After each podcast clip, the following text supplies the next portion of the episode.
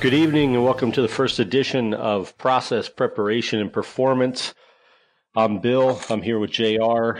We're going to talk to you about these three things today and kind of dive into the why of this podcast, how often we're planning on releasing something, who our guests might be, and then we're going to get into a little bit of content today about something that we call the program. JR, how you doing? Great, other than you can't leave the house, but other than that, I'm doing good. well, that kind of takes us to the that kind of takes us to the why of the podcast, right? So yeah, exactly. We got COVID nineteen going on. Everybody's stuck in their house. Nobody can gather with ten or more. Everybody's activities have kind of been stopped. So we thought we put together a podcast. You know, so this is our first time. I've I've never done a podcast, JR. I think you dabbled in it a little bit, but uh, how often do you think we should release one of these, JR? I think our plan here is we're going to try to do at least one a week, and so we're going to try to get these out to everybody on Tuesdays if possible, uh, depending on the popularity of it and uh, the number of guests we get. We can obviously do more, uh, you know, if it takes off a little bit, and uh, hopefully it will. But uh, yeah, once a week will will definitely be good to start. Yeah, I think that's a good timeline. You know, kind of picking this podcast title, process, preparation, and performance, or what we call P3. And I know you mentioned guests, and we want guests, and we're going to have guests that are going to talk about all of those things, but we'll also get into the X's and O's of it. And, you know, when it comes to guests, we want football coaches. We definitely want some baseball coaches. We want some volleyball coaches, some basketball coaches, track coaches. Because at the end of the day, a coach is a coach and we can all learn from somebody. You know, we also thought it'd be a good idea to get some conversations with some of your support staff. You know, one of the coaches we've talked to before, he has an entire moms group. You know, we'd like to talk to him about that and maybe talk to some of that, those moms out there and what they're doing. Are you helping with uniforms? Are you helping stripe helmets? Are you just helping with meals? What all are they doing and how can that really benefit your program?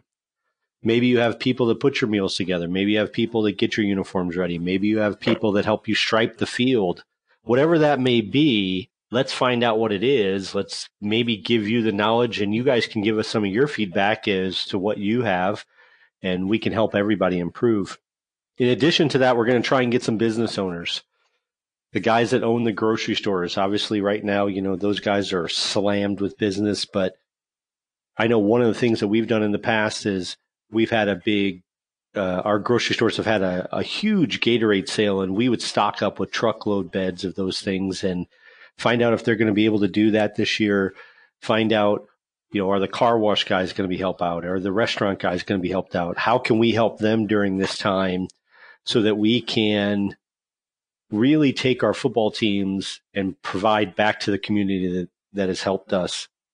And then, JR, we're going to talk a little bit with some content about what we call the program.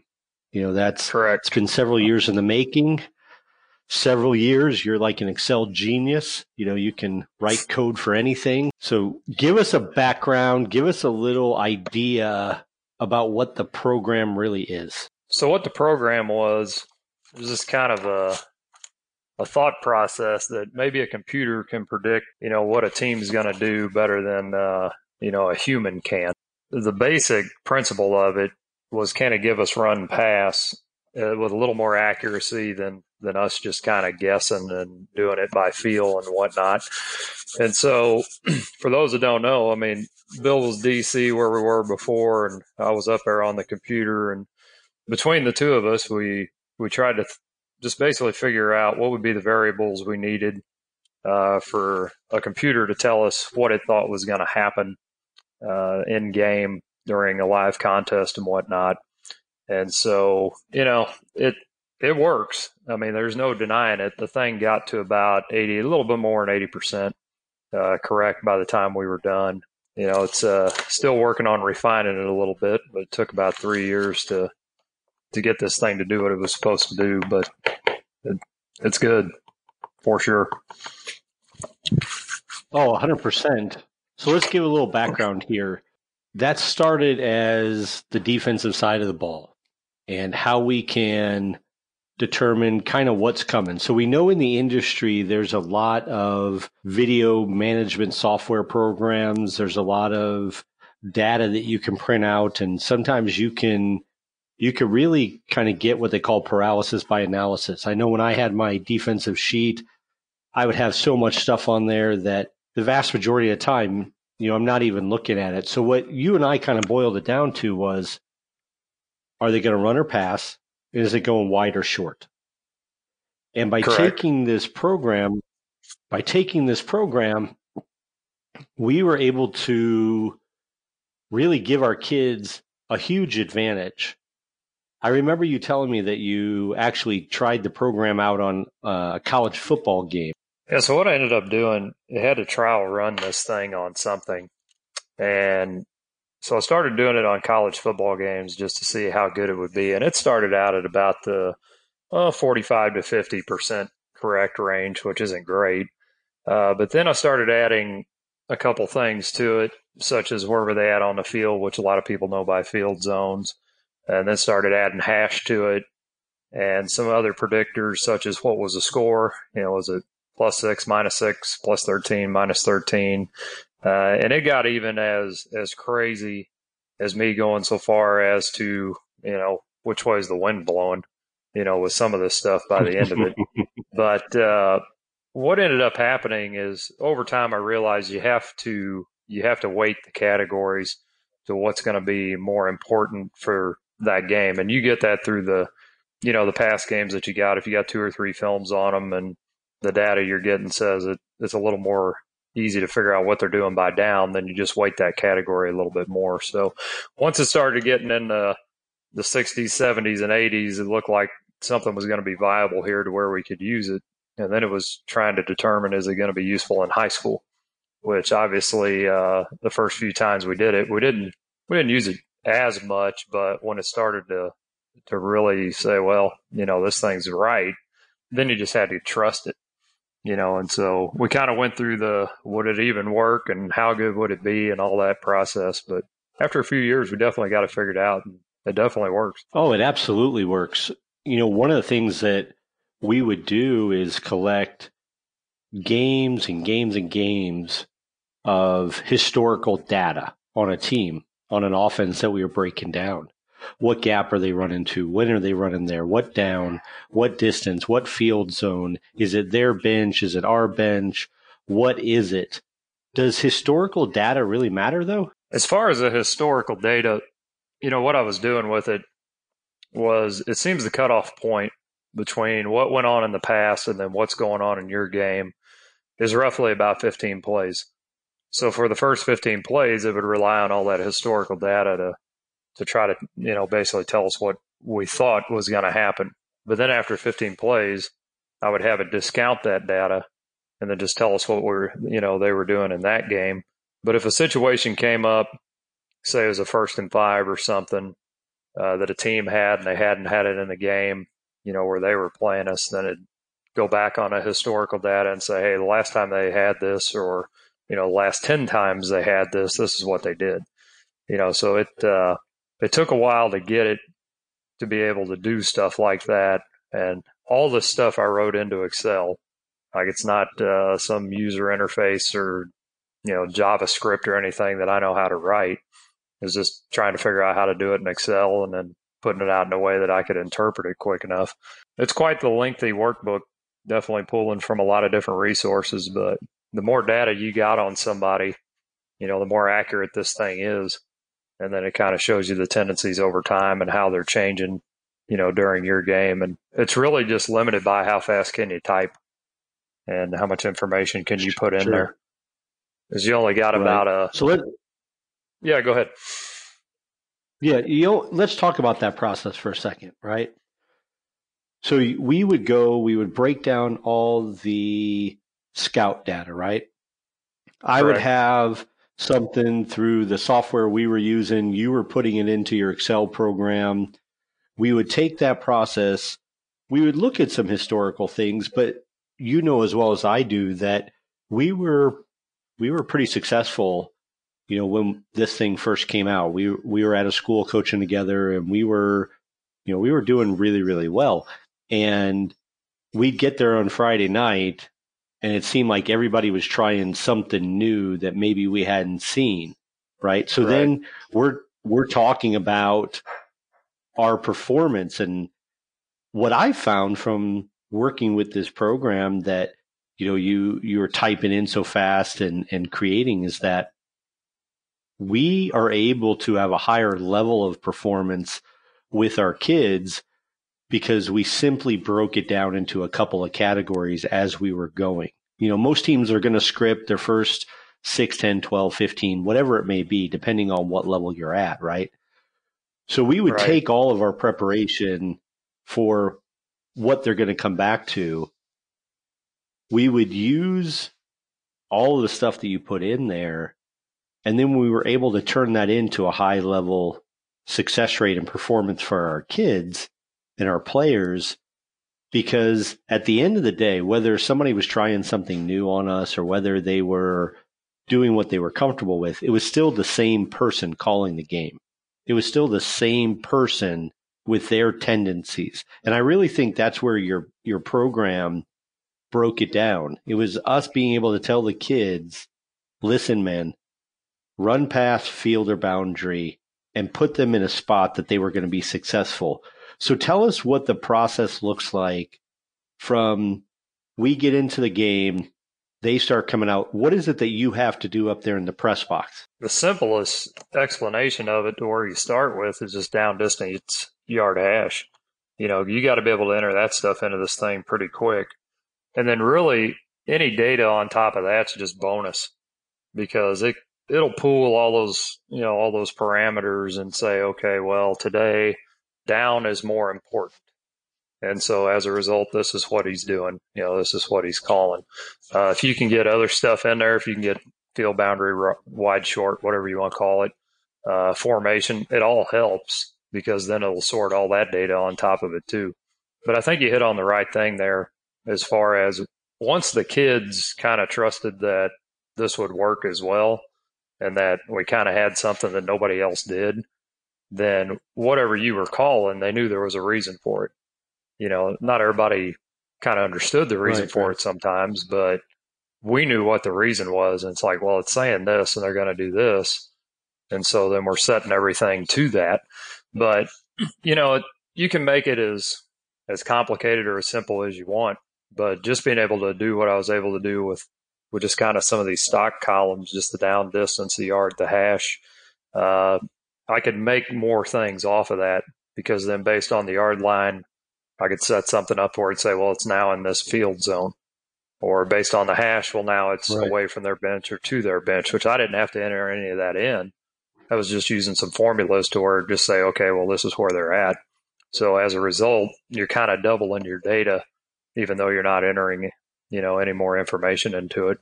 But uh, it's kind of fun that it worked. You know, it, there for a while, I wasn't too sure if it'd be be useful or not, but we definitely got the right parameters in there to where when um, the AAF was playing last spring, it uh, the team that Singletary was coaching, I ran it on all those teams, and it had him up to about ninety two percent by the end of when they shut the thing down.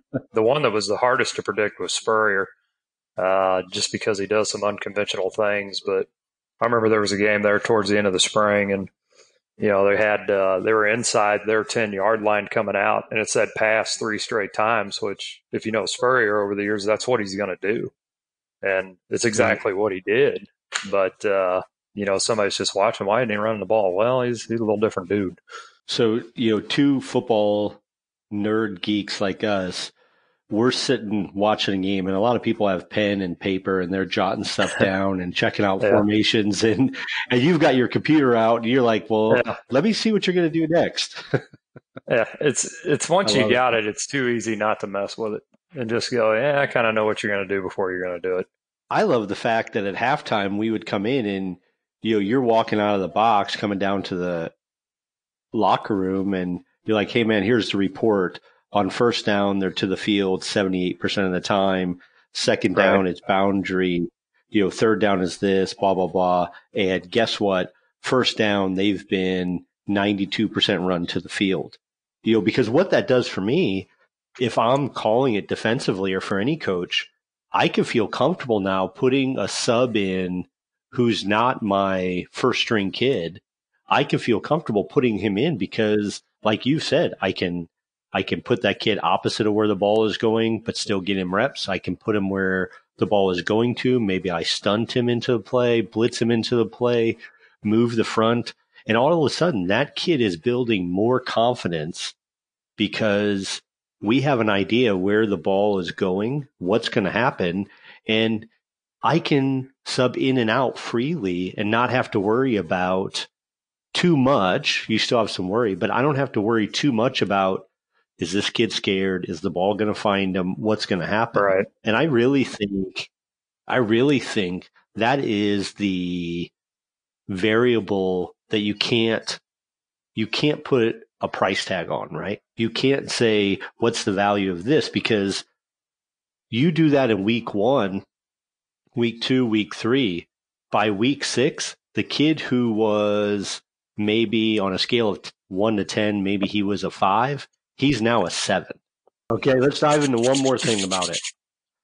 Let's talk a little bit about what we're going to come out with, and it's something ingenious that I think you came up with. I don't want you to give away the whole farm here, but give us an idea of what is the R code. So the R code was uh, I was reading an article one time on a guy who did film breakdown for Belichick with the Patriots, and he's talking about the level of detail that they go to and why is this receiver six inches inside of where he just was? And it kind of got me to thinking, well, number one, what exactly are they doing? And then number two, did it really matter? And so the R code is just an abbreviation for what I called the receiver code. And once mm-hmm. again, I just wrote it into Excel. But what I ended up doing was I took the field horizontally and divided it by sections uh, to where if a receiver was in a certain place on that field, I would assign him a letter. And so if you had three receivers, you know, you'd have obviously three different letters which designated where they were at on the field. And then I started trying to figure out exactly if they're in these certain areas, are they running, are they passing, and try to add that into the program to help it uh, kind of predict what was going on. But uh, it's kind of like you said, it, you got to be able to type fast if you're going to add all this information. So the R code, it, it can help the program, but it can also stand alone as itself to where, you know, if you figure out exactly where receivers are placed and if the dude's standing to the left of the ball and he's standing exactly on the hash, this is what is going to happen. Then obviously it gives you even, mm-hmm. uh, you know, even more of a a predictive value there to where you say, hey, by the way, they're about ready to throw it. You know, so it's uh, it that took a while to figure that thing out, and then obviously to process the data because uh, talking about all these different film breakdown things, and most high schools have have got one thing they know what it is that they load all their film to, and that thing cannot sort that data the way that the way I needed it right. to do it. So it, uh, it was a matter of me figuring out how to make you know, Excel tell me what I wanted it to tell me based on where these dudes were were all lining up. But uh, the R code's an interesting thing. It takes a while to to put all the stuff in there. But uh, like you were just saying, I kind of look at everything different now. Everything's numbers and letters to me. When somebody comes out in a in an offensive formation, it's not two right, two left trips. What? No, it's A B C H. You know, and the backfield's right, right. numbers, and it's just different. Right. But the R code was really good. You know, it uh, it definitely probably helped us over the years uh, with some things for sure. Oh, 100%. I mean, if we go back to just the title of this podcast, right? Process, preparation, performance. The process by which we would scout and break something down as simple as the R code turned into how our kids prepared because like you said the the other team might come out in you know what you might call trips right tray right two by one two by two whatever that may be right and our kids would look at it and go hey coach this week if number two is standing on the hash what percent run is that and we might be able to say you know what this week if he's on the hash it's 100% run that Correct. turns into a higher that's a higher level performance. Correct. That takes everything that this podcast is about and just wraps it into a nice little package because we're able to put somebody in a position that they are way more successful than they would normally be. So we'll dive into it really deep next time. You think we'll be able to get it out in a week, next Tuesday? What do you think?